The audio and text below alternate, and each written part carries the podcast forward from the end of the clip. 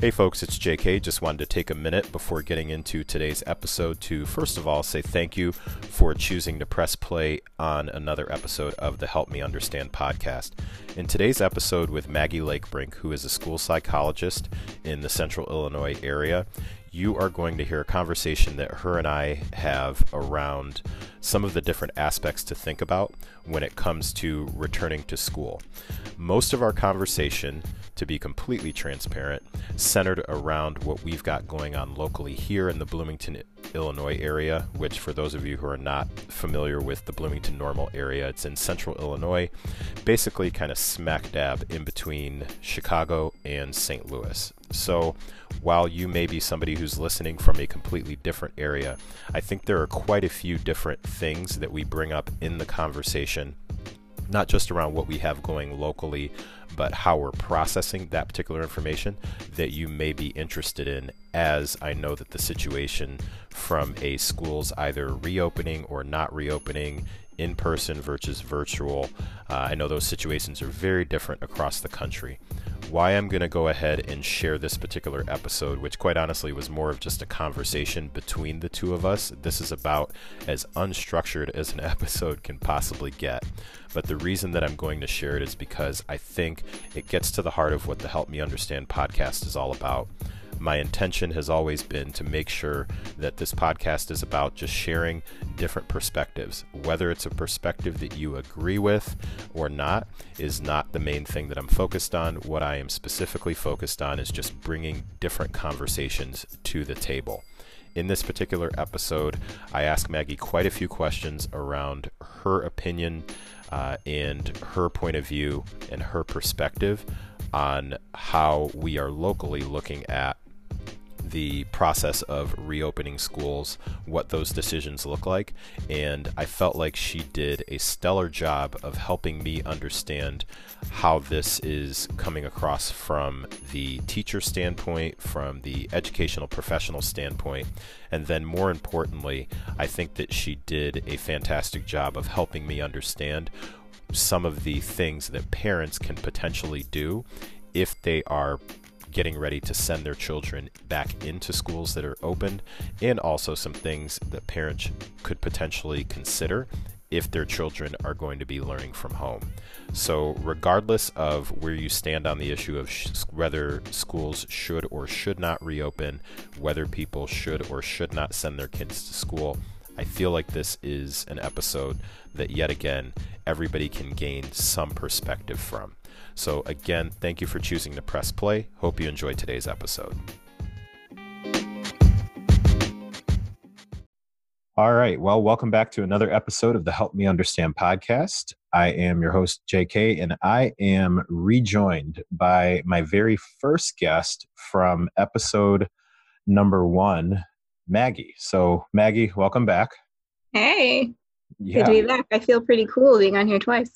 I know. You're uh would you be? Yeah, you're the first repeat guest. Yay. So apparently uh, it went well enough the first time around that you weren't totally scared to come back on. So I appreciate you being here. Thanks for thanks for showing up.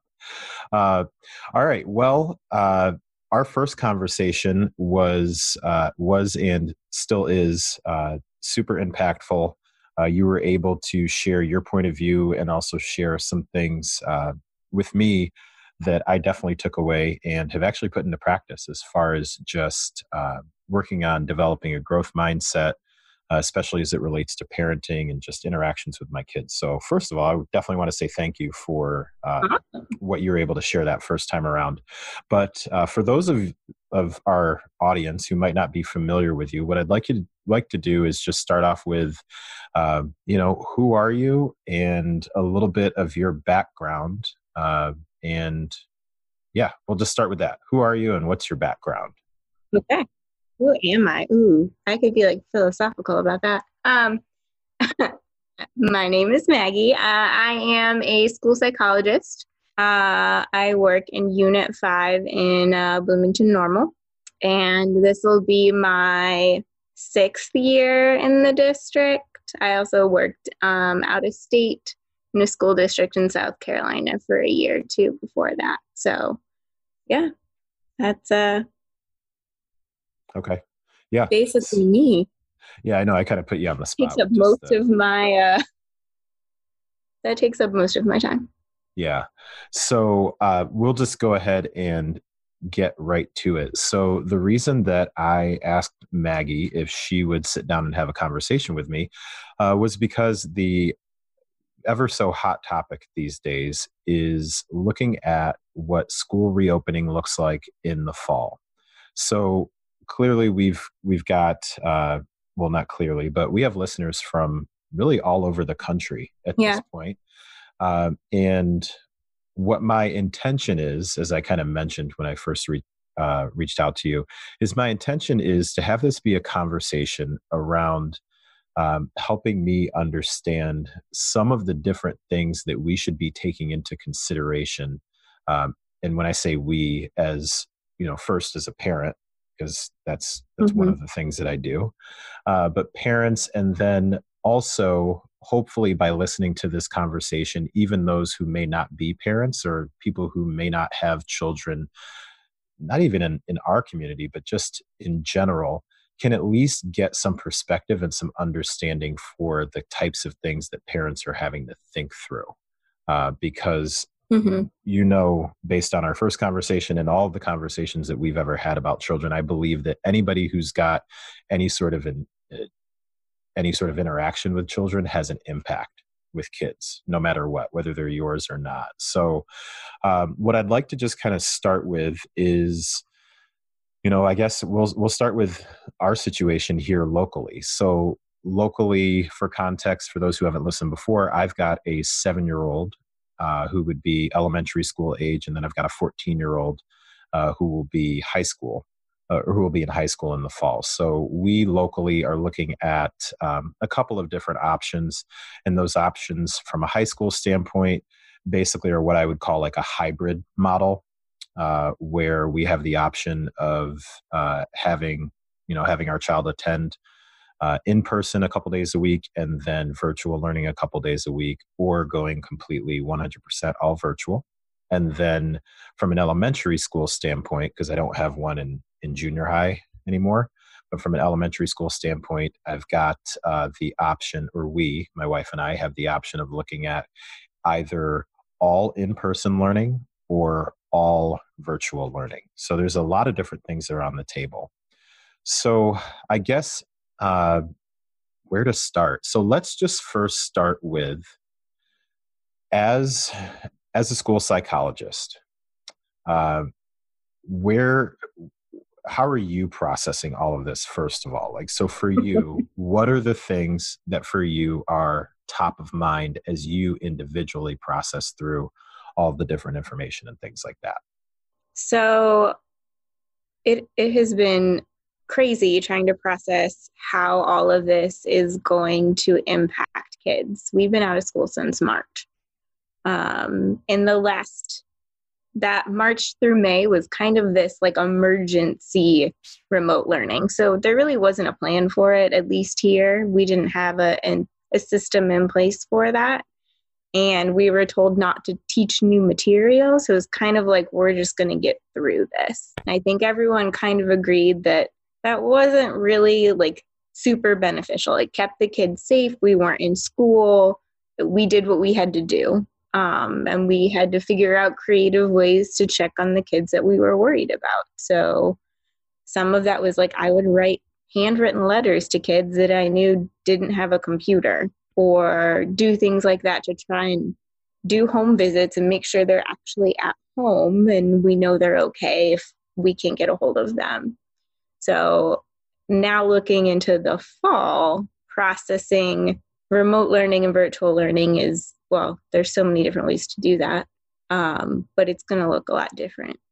And I think that thinking about all the kids, all that they've been through over the summer, not just with COVID, but like everything that has been going on in our country, there's a lot of trauma that has happened. And so I'm I'm worried about how we're going to support our kids coming back to school in whatever fashion they come back in.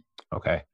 And that is, uh, well, that's exactly kind of where I felt like you would kind of be right now. Uh, because not just your position, but also just knowing you as a human.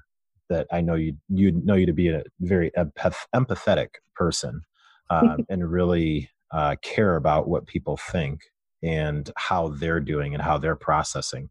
So uh, you raise an interesting point that um, first of all, what we what we went through as uh, parents and what educators went through and school administrators went through and support staff went through near the end of last school year is not necessarily i'm i'm going to give my perspective is not necessarily indicative of what the experience was supposed to be like would what it would be like really the top priority what i hear you saying is the top priority was on make sure kids are safe try to keep some sort of communication things like that um, would mm-hmm. it be mm-hmm. Would it be safe yeah. to say that the priority wasn't necessarily on okay we've got to make sure that there's still a certain level like trajectory of learning that's happening we were guidance from even from the state was um, give parents activities to do to keep them engaged. We're not grading these activities. We aren't trying to increase skills really. We want to maintain them and we have to make it easy enough for parents to be able to do this at home because we don't have a solid plan because uh, nothing like this had ever happened before. Right. Well i know that i know that my opinion is going to be one of millions. Um, i can say that i felt like in my my very limited scope that people did what they could do. Mm-hmm. uh, i felt like yeah. if there was uh, i felt like i had resources just to at mm-hmm. least keep keep my kids brains active quite honestly yeah because i think at that yeah. point yeah at that point as you shared like there was the focus we had a whole lot of different things going on there was so much so much change that was happening with so many people's jobs and things like that so what can you do to try and provide some sort of normalcy in a, a structure that really there was no normalcy available so okay so we've yeah. got that that that closes out um, the spring. Then we now are mm-hmm. going through the summertime where most kids' activities have been impacted in some way, shape, or form. Yeah. Um, I would venture to say that most family activities have been impacted in some way, shape, or form. Uh, if there was the like the regular vacation to go see grandparents, whatever it may be, like most people have been impacted somehow. And I don't know how familiar mm-hmm. familiar you are with um, Malcolm Gladwell's book Outliers, but I remember in Outliers, one of the things that uh, he talked about was the difference in different cultures and especially in socioeconomic statuses, what they do during uh, vacation times. So during yeah. summer times, how kids camps help keep them stimulated versus kids that may just sit at home and they're not doing mm-hmm. anything, like different things like that. So you you talking about kind of what the different kind of I guess uh, focus areas look like that just reminded me of that and something I had not mm-hmm. thought about. So okay, so now we we're about to close out the summer. You've got uh, different plans that have been announced in our our local district and then i've got friends kind of all over the country who are dealing with a whole lot of yeah. different you know different things that are possibly out there. Uh, let's just do open forum here. So i know that your main concern is clearly like the well-being of the kids. Um, how are yeah. how do you feel like things are being handled just from an aspect of the plans that are right now available I think that at least around here, there are choices that parents can make. I know that in some places there's no choice. It's this is the plan. There is one option. Um, so I think that that that opportunity for parents to make decisions on maybe there's two options and maybe they don't really like either, but they have some choice in it on which one might be a little bit better for their individual child or for their family. So I think that is that's a positive. Um, I think that there's a lot of people making these plans that aren't necessarily in the classrooms, and so their lens isn't often what will this look like for kids and what will be the impact on kids positively or negatively in whether it's a remote or in person scenario okay so let me let me ask you about that because uh let me see so the way that i'm looking at what you're saying is basically hey these particular it's great that there are choices mm-hmm. however uh, have we thought through the impact of said choices? Yes. Could that be okay? Yeah. Are you able and to it, kind of are you able to give kind of an example of mm-hmm. how you yeah. see maybe there's not necessarily a that you see maybe there might be some sort of a disconnect between hey you're saying that this is a choice but do you understand the impact of said choice? Yes. So I, I think that for parents, they don't all also have that lens and what is outlined in those plans on what that looks like in reality and implementation. Because um, you can read all the guidelines on there, but what does that really look like? I know that in the districts around here, the online curriculum for junior high and high school is outsourced. A lot of the classes at the high school level that kids may have wanted to take aren't available. So if they want to take an honors and AP class, that might not be allowed and that that impacts them long term then so what is the impact of that and are parents really aware of what's available in person versus in school. And if their child has a condition that makes it unsafe for them to be at school or their family is not comfortable with it that kid could be at a disadvantage because of that. There's also the notion of school is going to look a lot different. Um, I want to go back to a normal school day. I 100% think that that is the best place for kids to be at when they have a normal school day with is warm and inviting and they know there's at least someone in the building that they can go to and feel comforted by. The schools that we are outlining in some of these plans take away a lot of those things.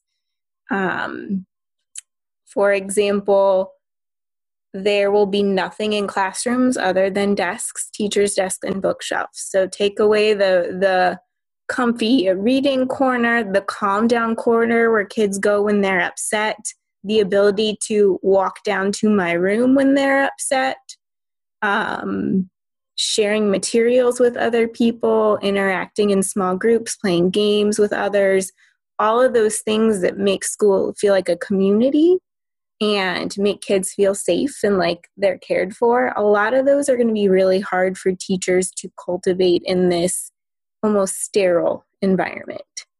So I think that knowing that kids can't leave the classroom, they're going to be in there. For some parents, if when they start thinking about that, they're like, wait, my kid can't sit in a desk for eight hours straight.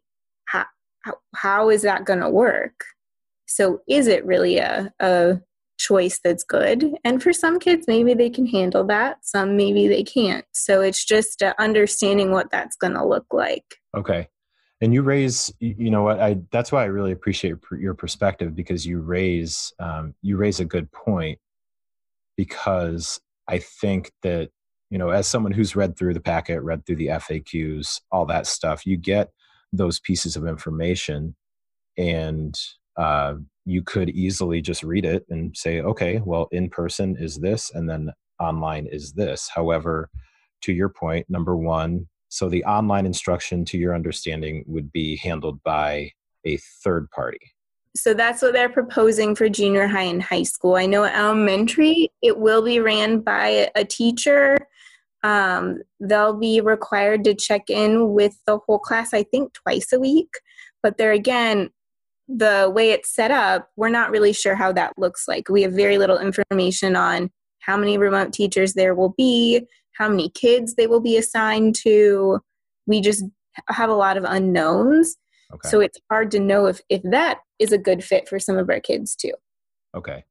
So really it just it it sounds like a lot more of the trickle down uncertainty that that mm-hmm. parents and adults have been feeling for quite a few months yeah and maybe maybe some things that you've been able to i don't know if shield children is the right way to say it however i'd say maybe in some areas where you've been able to reduce maybe the amount of change that they've had to yeah. go through uh, because some parents have still allowed children to play with like the group of friends next yeah. door or within a community like that sort of thing uh, mm-hmm. uh, but i can totally see where you're coming from with you know you walk into a classroom and you're used to you know the big bright beautiful colors the beanbag chairs the the calming corners mm-hmm. you talk about like those different areas so from your understanding it would be all about from a from a safety and sanitization standpoint, those are not things that would be allowed.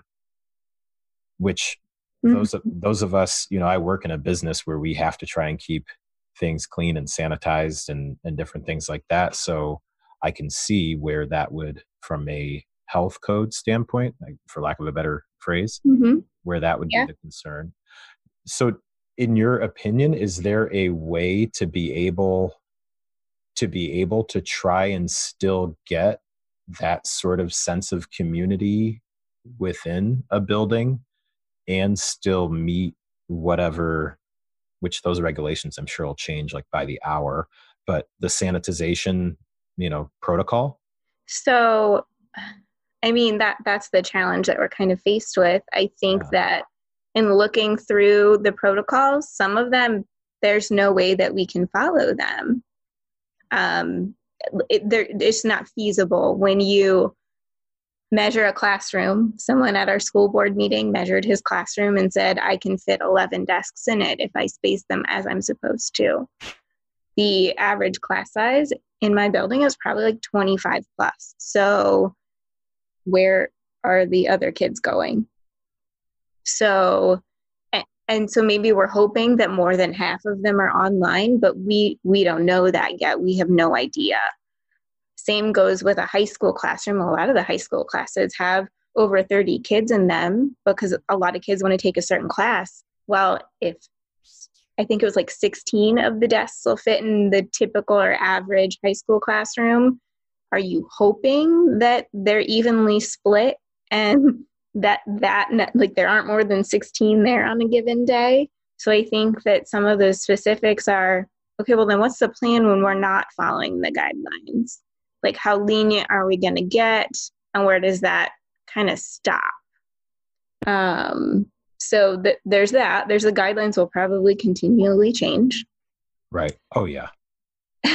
And then there's just the i mean in my position I, even if I don't have duty, I often stand at the front of my building and I probably receive 20 hugs by the time all the kids have entered the building. So, as think of a six year old running up to someone and wanting to hug them, and me saying no, and how harming that can be to that relationship. Because oh you you don't want to show me that you care so i think it's going to be extremely important for teachers to have an immediate replacement for that so whether that's a um, okay well we're going to do a silly dance when we see each other or we're going to do this wave handshake thing that we made up where we don't actually touch. A replacement that's going to make them feel like they still have that connection and that's how i show this kid that i care instead of giving them a hug. So that's where the teachers are having to now think of all the things that they would typically do throughout their day and how to replace those things with something that's still going to be relationship and community focused so kids still have a buy-in and want to be there. Okay. All while the kids can't see your face which is a challenge of itself. Yeah that makes that makes a lot of sense because i can i'm, I'm even thinking of um, my son at the end of his baseball games because as of right now they can still do baseball at his age. Yeah. So at the end of the baseball games, you know, you're used to the traditional teams walk by and high five and it's a good job, good job, good job, good mm-hmm. job. Which if we're being honest, I don't even know if they ever actually touched hands before when they said yeah. good job because they all just kind of walked by each other and they're like, whatever, yeah. man, get it over with. But um, now they, you know, they stand on the third baseline and the first baseline and then they wave their caps at each other as like the the thank exactly. you the, the good yeah. job so that makes mm-hmm. sense so from the you present a good perspective from the educators and the teachers and the the administrators point of view because so much of what you do especially because I don't think we mentioned you're at an elementary school, right? Mm-hmm. Okay. Yeah. So, yeah, so much at an elementary school level is about more than just just the words. It's about body language and contact Mm-hmm. um, and things like that. So you raise a really good point. So uh, a point of view that I have also uh, been presented with from some of my teacher friends has been just straight up like, listen, this is unfair to put this on us, to expect us to have to yeah. figure this out. Um, Yes. I'm, I know you agree with that, but can you speak a bit more to that? Because I, I, I can see it from that point of view. Like you signed up to teach, Yeah. and teaching has its challenges already. Oh, yeah. But I mean, can you share a little bit more around where, like, that point of view? Yeah, I think that part of it is the a lot of these plans um, have some of the questions answered, but not all of them. So there may be buildings in our district that are changing start times to make them staggered because I can't have 500 kids in my building all walk in into a common area at the same time when they get dropped off. So the buildings individually are having to figure out how do we make this work? What does my building setup look like where I can have 100 kids spaced out for lunch?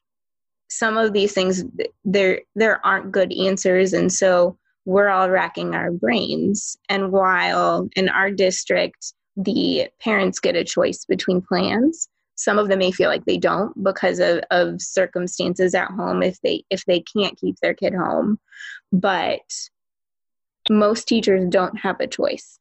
So, unless that choice is taking an unpaid leave, Okay. which I do. Um, so, I mean, there there are situations where if teachers have underlying conditions, I think those teachers are going to be prioritized for the online learning positions, but we don't really even know what that process is going to look like for applying for those positions still.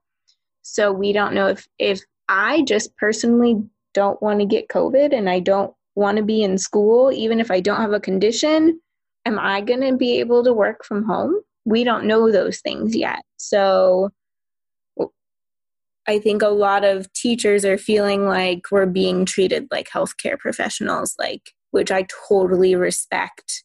And but I, I don't I don't know how to handle a pandemic with 500 kids and 60 staff members and eh, it, it doesn't a lot of teachers feel like they didn't sign up for that. Gotcha. Okay.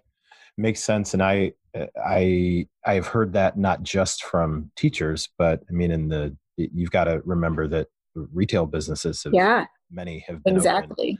uh, Mhm. this entire time. So you've got a decent Yeah. amount of folks there also that, you know, quote unquote, didn't Yeah, I think there's a lot of- it's- yeah.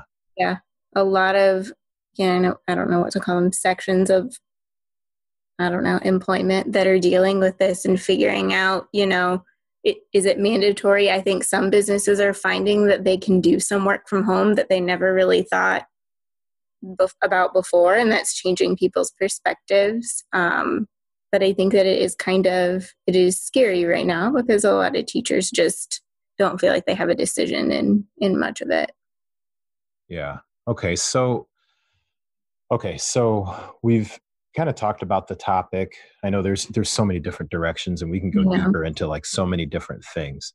But let me just ask you this: so, as a parent, Mhm. um, what what can I do to best support teachers right now? So I think that the the kids that are coming to school or the kids that are learning online, how they go into that and how they handle it is going to be very dependent on how their parents have talked to them about it. Okay. So if the parents have not said you're going to be expected to sit in a desk for 8 hours and you will eat lunch in your classroom and you're going to wear a mask for 8 hours, if that's what your building plan is, and kids don't know that, they're going to push back day one. I mean, they're going to push back anyway because it's not going to be pleasant. But I think that if parents talk it up as we've decided this is the best option for you and they have a positive outlook on it, it will be a lot different than if the parents are saying this is going to be awful. Right. Like j- just the mindset of it is is one thing. I also think I know lots of parents are at just asking their kids, would you rather be at home or go to school? And if you phrase it that way, most kids are going to say, I want to be at school, I want to see my friends. But I think making sure they understand what what that looks like is important. Um, and I think that just if they are going to school, practice wearing a mask at home Okay. slowly like increase how much time they're wearing it so that it's not this I, I haven't I haven't been to the grocery store because I'm five. I don't go to the grocery store. Like if they haven't been out doing things and they haven't worn a mask yet, it's gonna be a shock to try and wear it for eight hours. It's not comfortable. I wore one for three hours at the school board meeting. And I was like, oh my, that's not, that's like not even half my school day. So it will be an adjustment. And I think the more that kids practice doing that at home, the better prepared and able they'll be to handle that when they get to school.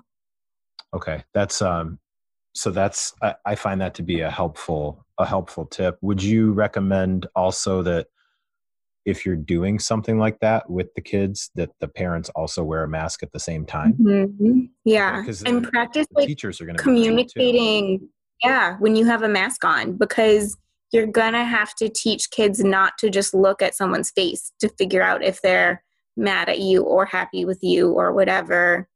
Um, teachers are gonna have to be more verbal in how they're feeling because if I approach a kid who's upset and they can't see my face, they might not know if my eyes are concerned and wanting to help or if they're upset at them. So I think parents practicing that too and reminding kids you're going to have to tell people how you're feeling because they can't see if you're smiling or if you're pouting is okay. a, another piece to that that's okay that's that's fair. That's totally fair and a good point. So what i hear you basically saying is if you anticipate that you'll be sending your kids to school knowing that they're going to be wearing masks um, or knowing that for example they may not have the the freedom to just you know kind of move around the room yeah. as they normally would have try to implement a few of those things just basically kind of in doses at home. Yes dosing is exactly what i would call it. Like okay. it's honestly like your little burst of it so they understand what it's going to feel like. And if if you do that a couple times and your kid cannot handle it for 20 minutes then realistically that may make you rethink what the plan will be for fall for them. Because my child can't handle a mask for 20 minutes. Uh, the the impact of having someone yell at them or not that we're going to yell at them but someone make them comply with that demand and have to remind them over and over all day long is going to be big on them um, i don't want to say it'll be traumatic but I, I think that there there are a lot of people right now comparing some of these classrooms to um, jail. Mm, okay. Just the, I mean, very sterile environment, constantly saying you need to sit in this spot, you need to have a mask on, you can't move, like certain things. And I think that for some kids, just that in of itself, that compliance is yeah. going to be it's going to be really de- like detrimental to them um, and their emotional well-being so i think that parents know their kids and they know if they can handle that or not. And i think that seeing how they respond to that at home for 20 minutes is kind of a good segue into that. And knowing also that if your kids are different at school than they are at home take that into account too. Okay. So in your uh, this is all obviously going to be based on your opinion but in in your opinion or if you have any any sort of information do you know why say for instance why the state or have you heard a some sort of a theory around knowing that these would be mm-hmm. these would be the concerns because i don't know that anybody would argue yeah it's not necessarily the ideal environment Mm-hmm. So, to your knowledge, then why make it a choice if it's not going to be the ideal environment? Like that's just a legit question. Yeah, that's honestly a question to me that I have. Um, I I personally I don't have children, so I can't imagine making that decision right now and figuring out if I could stay home and work would be a factor too. But uh, I think that I give our teachers the benefit that they're creative enough to make remote learning when they're in charge of it successful and find ways to help those kids that don't necessarily um, have a parent at home. And we focus on okay well what's the plan for them? But if you know whatever percentage can be at home and their parents can work at home then we can figure out ways to make that work and be vastly different than what it is. Um, so i think in my mind the question is well, why aren't we just focusing on a specific plan for the kids that don't have that as an option and being creative there um, instead of making this plan apply to everyone when the we don't know there's no research on what are the impacts of being in a classroom for eight hours wearing a mask not being able to move and having limited collaboration and sharing and social interactions and all those things that are best practices in learning anything, um, whether it's a social emotional skill or an academic skill. Um, we, we just don't know. And I think that I'm worried that that ha- may have more negative impacts than kids that are staying at home. I don't know the answer to that. That is just something that is concerning me because we just don't know. And um, yeah, I just am rambling now, but yeah, well, I mean, welcome to uh, any conversation that we have. This is kind of what we do. It's all good. Um, yeah, I mean, it, the reality is that you have parents who don't have a choice. You know, mm-hmm. they they they either, uh, yeah, they they don't have a choice. I mean, I I recently had a conversation uh, with someone who had said, "Hey, you know, I was talking to a coworker, and the coworker was like, well, you know, you work from home, so can't you just do that?" And the the parent was trying to explain to them that just because I'm physically at home mm-hmm. doesn't mean that that's actually going to be helpful for my child yeah. because from some people's perspective they just look at it as like well as long as there's going to be an adult you know within 50 feet yeah then that child can mm-hmm. stay home and i don't know if i don't know if this yeah. is what you meant to say but what i'm what i'm kind of taking away from something that you just maybe suggested was could it have been could it have been a better option to instead of have your what i'll call core teachers focused on the in-person learning could it be have the core teachers focused on the online learning to make that maybe even more mm-hmm. of an attractive choice i i don't know if i worded that correctly, uh, but I kind of got the idea that you yes, were thinking I, you swap the resources. Yeah. So I I personally think that I've heard some people come up with really creative um, ideas, but most of the people making the decision aren't asking teachers, and they're the ones that are thinking about how this is all going to be implemented and coming up with ideas. So if 70% of our students can be at home I have no idea what percentage it'll be. It was a random number. Right. Okay. Um, be at home. They have one or two parents that are going to be at home, and in some way, either they're they're older and so they can independently be on a device, or there's a system in place where parents feel like they can handle that. Um, no one's going to lose their job because their child's at home. They're not putting, you know, any of those things at risk for their family. Um, then the majority of teachers should be making that successful and not outsourcing it to some scripted curriculum that's probably not going to I don't I haven't seen it. I don't know how engaging it is. I don't know what it looks like, but I I personally think that things that are scripted, unscripted most of the time is going to get better engagement from kids. Um, and then have poll parents see how many are in a situation where it's just not feasible you now have 22 buildings open. Can we spread them across all of those buildings and the teachers comfortable being in person? Kind of work like it's a community center and help teach those kids in different buildings. I mean, that's one idea that I heard that a staff member shared at school board meeting. And I'm like, I didn't even think of that. Like, we're not using our resources and our minds to come up with different options because we're thinking we have to have a, a plan that just applies to all because that's what we do. I mean, that's kind of how a school system works is we come up with these rules or a plan and it's what everyone gets.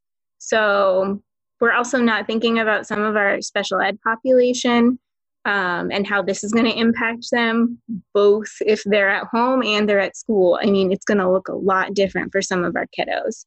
So, how that looks is um, concerning for me too.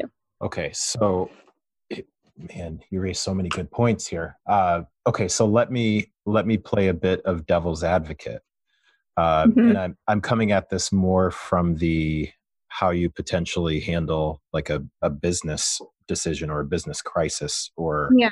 times of uncertainty.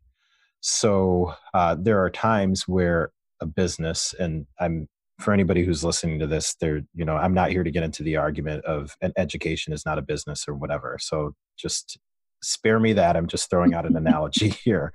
Yeah. Um, but uh, you are facing a time of uncertainty. You're not 100% sure what the right way is to go, but you're going to mm-hmm. start with something and you start with that thing and make that make that thing very defined. So you have three different mm-hmm. segments. So you've got, you know, K through what K through 5, 6 through 8 and then 9 through 12. Those mm-hmm. are three different segments. So we'll yeah. start with this and we we put out this is our plan, knowing maybe on the DL mm-hmm. that what we have to do is we have to come out with something that's very structured at first, understanding that there are unanswered questions, but we can't come out with a hey, we're thinking of this and then maybe we'll do this. Somebody's got to take the bullet mm-hmm. and say, this is our plan for segment one, segment two, and segment three you get ready to receive the blowback because it's coming no matter what. Mm-hmm. But because you put there's out, no to Yeah, well, because you put out a defined plan, you now mm-hmm. have more structured feedback. You know exactly what the issues are. Mm-hmm. You get more creative ideas because we can bounce ideas like for forever. Yeah. But you get more creative oh, yeah. ideas. And then potentially then you go back and revise said plan? I i'm just throwing out the i, I don't know. Who yeah who i think that i mean I, I i am so hoping that happens um because i think they're being inundated with questions. I know i am being inundated with questions so yeah. I mean even from parents i'm like i don't have an answer. I i don't know what that's going to look like yet. Um so I, I wish that educators and people in the building were more crucial in coming up with the plan. There wasn't collaboration there, at least here. I know that that's not true everywhere, um, but I, I am seeing that as a trend that whether it's a superintendent or a school board or group of admin, someone is making a decision and it, the teachers aren't always involved when it directly is going to impact their day. And sometimes they have questions right away that you're like, oh, wait, now that plan doesn't work. So I think that there's this lack of communication there that may have adjusted things. And now it's like, we have weeks until school starts. Like, how do we make a new plan this fast? well, actually, uh, that, I take back what I said. That does sound like a business then. because that's yeah. exactly the same thing. Well, to your so to your knowledge, was um, in most situations is someone say like head of teachers union that sort of thing mm-hmm. involved in these meetings? Because to me that would be who speaks for the teachers. It would be. Um, i know I, I and i don't know what every district is doing. I know we had a council that had a parent and a couple educators and our union president on it um, they met three times. The first time they gave them CDC guidelines. The last time they gave them the plan. So they had one day where they met for a couple hours and talked in small groups about concerns about both options, but they weren't they weren't asked for ideas or given real collaboration into coming up with the plan. So they want to say that they had those people involved, but they did the bare minimum of involving them to say that. Okay. Um, so I think that's the that's where we're all very like eerie of this because we didn't agree to it. um, we didn't help come up with it. Gotcha. Okay. That that goes back to like the the very like age old team building 101 like your your people will be more apt to support a plan when they feel like they've their opinion yeah. was at least valued in making said plan. Mm-hmm. okay. Yeah. And we kind of got a, a feedback that well one person could have just made this plan and we didn't actually have to have anyone's feedback which is true. So yes you did a little bit more than that. Good job. Okay. I don't have to i don't have to guess nope. where you stand on this. Uh yeah but like no it no matter what the decision is, the more people that you have involved in creating that plan, the more buy in you will have, and the greater number of ideas you will have to consider when i mean in this case no one has ever dealt with this before so it's really hard to know what to do and i don't envy them having to make a plan. It because no one was going to be i mean there was no way everyone was going to be happy with it regardless of what it was. Yeah for sure well i um yeah okay so i i know i asked you the question before you know what can parents do to support teachers and i i think that that that's a very tangible action step as far as if you anticipate that your child is going to be attending in person to start trying to you know mimic some of the things that they may experience um, and mm-hmm. it, it goes back to something that my dad has always tried to instill once i became a father of you know try and do what you can to let to put the teachers in a position to do their job which is teach so that just reminds me of that that kind of mindset so that definitely makes uh, that makes a lot of sense um, so along kind of that same that same line, say you are say you're you're a parent of a child and you have no choice. You you have to send them back to in-person learning yeah. based on job scenario because uh, the reality is we know mm-hmm. that, that that's going to be a pretty pretty decent amount of yeah. people. There will be a lot of people in that situation. Yeah. So um how how can a parent best try to you know show empathy and and also at the end of the day you know that you still have to send your child to school mm-hmm. how can you best handle situations like that uh, you've already got the first day of school jitters the i don't want to get on the school bus or i don't want to leave mm-hmm. your side like that sort of thing because who knows what school drop off is going to look like oh, i don't even know um, but are there yeah are there particular i don't know are there particular um, words or um, scenarios or i don't know you know i'm just kind of spitballing here like are there particular things mm-hmm. that you mm-hmm. can try to do yeah to or statements that you can say to your kids to say like i hear you i feel you mm-hmm. and you still mm-hmm. know at the end of the day um, on tuesday at 7.45 we're going to have to hop in the car and go to school so, and that's something that I, I feel like staff or student wise, there will be both sides an increased level of anxiety and um, worry and just fears from both sides being in the building because there will be people on both students and adults that don't really want to be there. Um, and we will have less resources to support all of those people in the ways that we're used to. Um, but I think that as a parent, whether it's this situation or honestly any situation when your child is anxious, you validate how they are feeling because their perception is as real to them as an actual experience. So you tell them, you hear them, you understand and then you try and focus on something positive or you model what you're doing when you're upset or when you're worried. Um, so if that's you have a phrase that's positive self-talk for yourself and you share that with your child and you say when i'm anxious i say this to myself. I say i just need to take a deep breath and then i can move forward. Or you whatever strategies that you have learned you show them to your kid and you model them. So that way, when they're walking in that door, they have some strategies. I think that there will be a lot of staff that are, I mean, my focus is going to have to be more social emotional than anything else.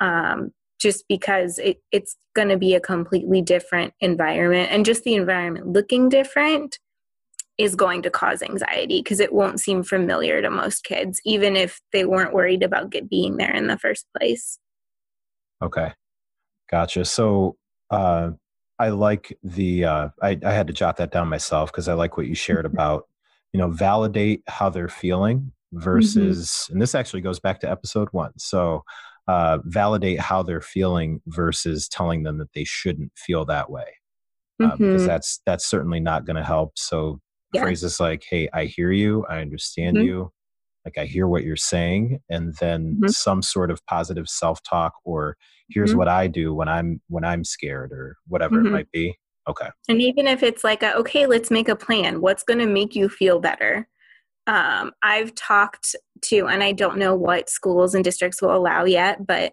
I've been talking to some people. We're not going to be able to have shared fidgets or pillows or things that sometimes younger kids want to hold on to that make them feel better at school. So if your kid's like, well, it would help me if I had something to play with, get them a fidget. Or if they have a tiny stuffed animal that's like, you know, fits in their hand, something. If they have something that is comforting to them, consider if people, if districts are letting them bring things. I don't know what all the rules will be about bringing things from school and home back and forth.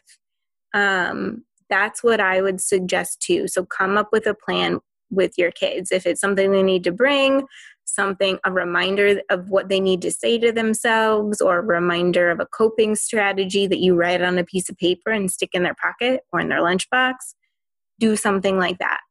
Um, because we're going to have to find different ways to comfort them from what we're used to.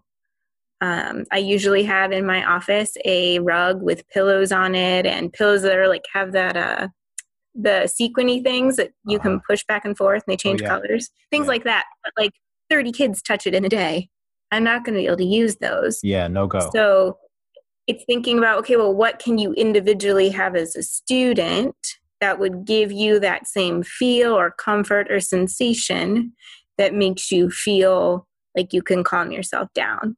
So you know your kids, if you know at home they have something that always makes them feel better or they do something that makes them feel better, even if you just let their teacher know, hey, at home when he's upset, he gets really active and it helps if he can go do 10 jumping jacks in the hallway and then come back to class. Like things like that.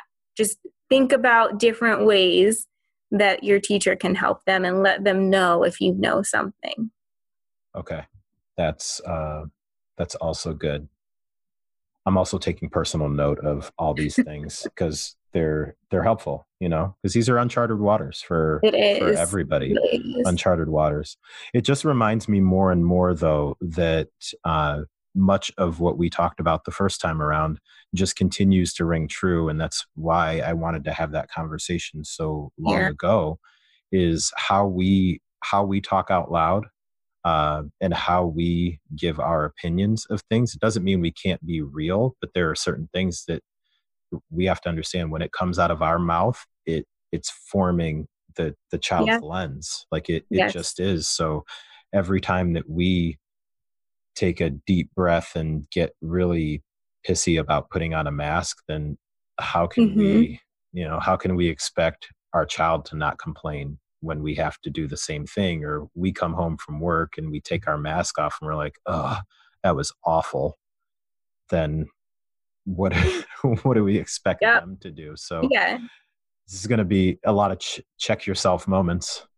Yes and there's a way to be like oh i wish i didn't have to wear this all day or like to express those things in ways that aren't like gonna discourage kids from doing them.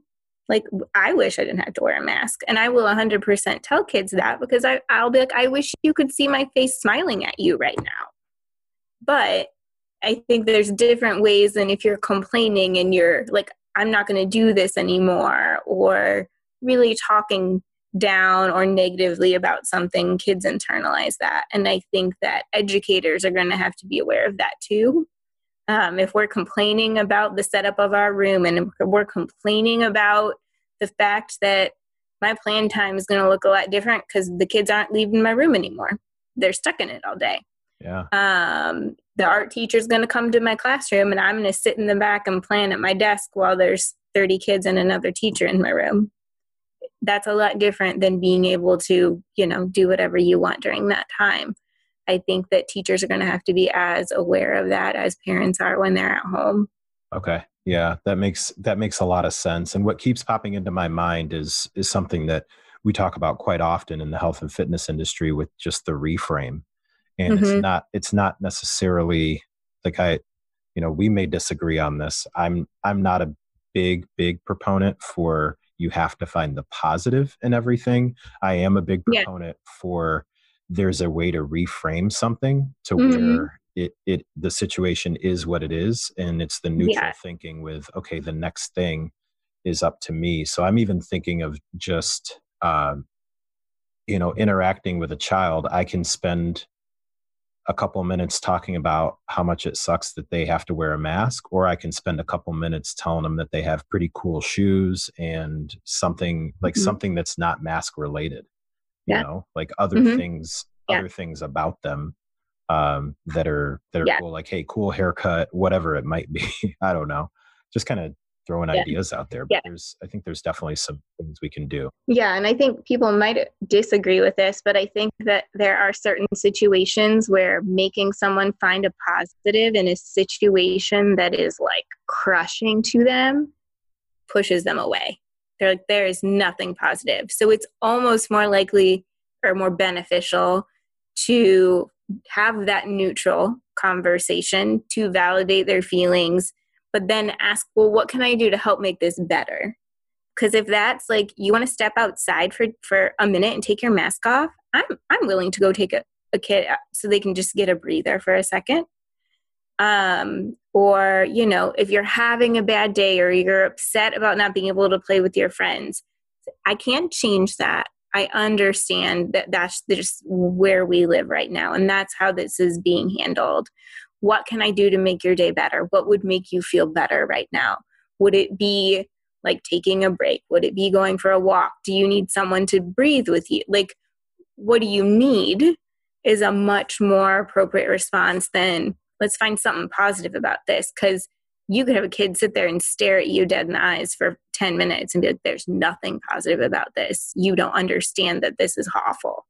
So I think that I, yeah, I agree that sometimes it's not necessarily the right. If you have a kid that's really positive and they can do that, cool. But uh, I think a lot of kids and a lot of adults don't have that mindset all the time. It's more of a, how do we move forward how do we regulate ourselves and how do we make this situation as good as we can make it yeah okay all right well um, i'm gonna i'm gonna try and not keep you for forever and try to start closing this thing out. And i i really appreciate you taking the time because i know these are busy times for you uh, right now just with this situation being ever evolving as we go through. So um, you know we've talked about some of the different options that we've got going on locally and then mm-hmm. really the biggest thing being getting some ideas around things that parents and those who have in influence and impact with children can do to try and really best assist not only the kids but then the teachers because to me that really yeah. is the most important thing because we're you know if we're bringing our kids to school we want to try and do what we can to not only support the kids but then get an understanding from a an educator perspective what are the things that those of us who are not working in the schools can do to help so mm-hmm. i hear you saying you know try to not role play well yeah role play um, some of the some of the scenarios validate the way that the kids are are feeling you know i think you're with me on the reframe piece but then also mm-hmm. walking them through different things that we might be able to do uh, in order to try and make the situation better but acknowledging like yeah buddy i get it. This is it's tough. Um, what's something that i can do to make it a little bit better or whatever it may be? Because I, I know in even reading through some of the details there's there's potentially even an expectation that there may there may still be another close down even if you do pick the in person. Yeah.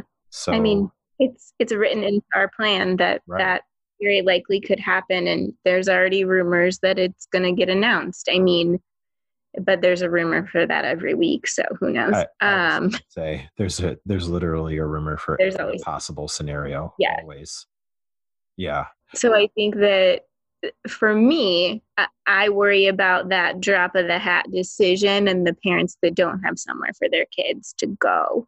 That that worries me. So I would encourage parents that are in that situation act like that's going to happen and have a backup plan. If you don't have a backup plan, talk to your school, talk to talk to someone that can help you come up with options. Um, I know that there were emergency daycares and things open last spring um, that we had kids go to because their parents were essential workers and they didn't have an option. right. But I think starting to think about that now, and if you know someone in that situation, starting to help them realize it that very well could happen, or we could have enough teachers that are sick or can't come to work that that has to happen too. Um, so I think that having a backup plan, knowing what you're going to do in that situation, maybe it never happens, but it's better to have a plan than to go into it and have to leave your kids home because you don't have an option in the moment. That's a that's a great reminder that just Yeah. because this is the initial plan at the beginning of the school year doesn't mean that you shouldn't already have some sort of a a backup in place. Uh, I know that's been a topic of conversation that I've had with some folks too around understanding if your your child may go to school with what they feel like is the common cold, but from what I understand, they most likely are going to be sent home. So you you still Yeah. have to have Have a plan for that. yeah you still Yeah. have to have have some sort of a plan for that okay okay well Yep. um anything else that maybe i have not brought up um, haven't asked you about haven't really given you the opportunity to maybe share that you would like to make sure that not just parents but just people in general um, are considering as uh, as educators administrators teachers kind of navigate their way through this these different options and situations and stuff. Anything I may have kind of left on the table here? Really, I just I think that it comes down to what's good for kids and what is good for them as individuals and that's kind of where our our mindset needs to be. I think that there have been a lot of negative things about teachers complaining about having to go back to school. Uh, but I think that when your job is to make sure all the kids in your building are safe and cared for and learning, and you know these best practices that you've been taught won't be implemented because we got to keep everyone separate, it is really hard to see how that will happen. So I think teachers are are trying to think of kids in this situation and it's all about the lens that you have right now. So try and have empathy regardless of what decision your family makes, your friend's family makes, whether your child's teacher they were supposed to have ends up staying home or going to school. There's a lot of factors that we just don't know in situations that people are in that this is going to bring up. And I think that having empathy for everyone in this because it's it's uncharted waters and we're going to have to adjust and we're going to have to change constantly. And i think some people send their kids to school and think that wasn't the right decision. Some people keep them home and then think it wasn't the right decision. So don't stress about it. I mean we all we can do is make a decision and move forward and kind of have empathy for everyone that's involved Yeah, I think that's a I think that's a great way to to summarize things. And I'll say in closing, it it reminds me of something I I think it was Brene Brown. I'll try and try and say that it was her uh, in a book that I just recently read, which I think that you had mentioned that you may have read in uh, Dare to Mhm. Lead. yeah where uh, try to operate from the assumption that people are just doing the best that they can and Mhm. just try to start with that like try to start with that and you'll be amazed at what your interaction looks like it doesn't mean that the person's Yeah. doing you know doing exactly what you want them to but if you can try as adults if we can try to reframe that you know what this person the decision that they made they made that to the best of their knowledge or the best of their Mhm. ability and whether it was you think it was right or wrong they felt like it was the if you feel like it's the best decision they could have made based on what they Yeah. had and then just try to okay we learned that maybe that didn't work let's try and figure out the next thing and i think that would do us all Mhm. do us all well um, to just try and try and do that agree. big time Okay. Yeah. All right. Well, good intention. Yeah, for real. And then, uh, yeah, it's, I mean, these are, we're going to continue to have just a decent amount of uncertainty, but we can either choose to, you know, add on top of the stress that we've already got, or just, like I said, just assume that people are trying to do the best they can with the information that they have and understand that, that information is going to change tomorrow. So this, the decision may change tomorrow. Yeah, for real. All right. Yeah. Well, I really, really appreciate you taking the time out of your busy schedule to uh, chat. So thank you so much for being here. And uh, yeah, I'll talk to you later. Okay, of course. Thanks. Bye. Bye.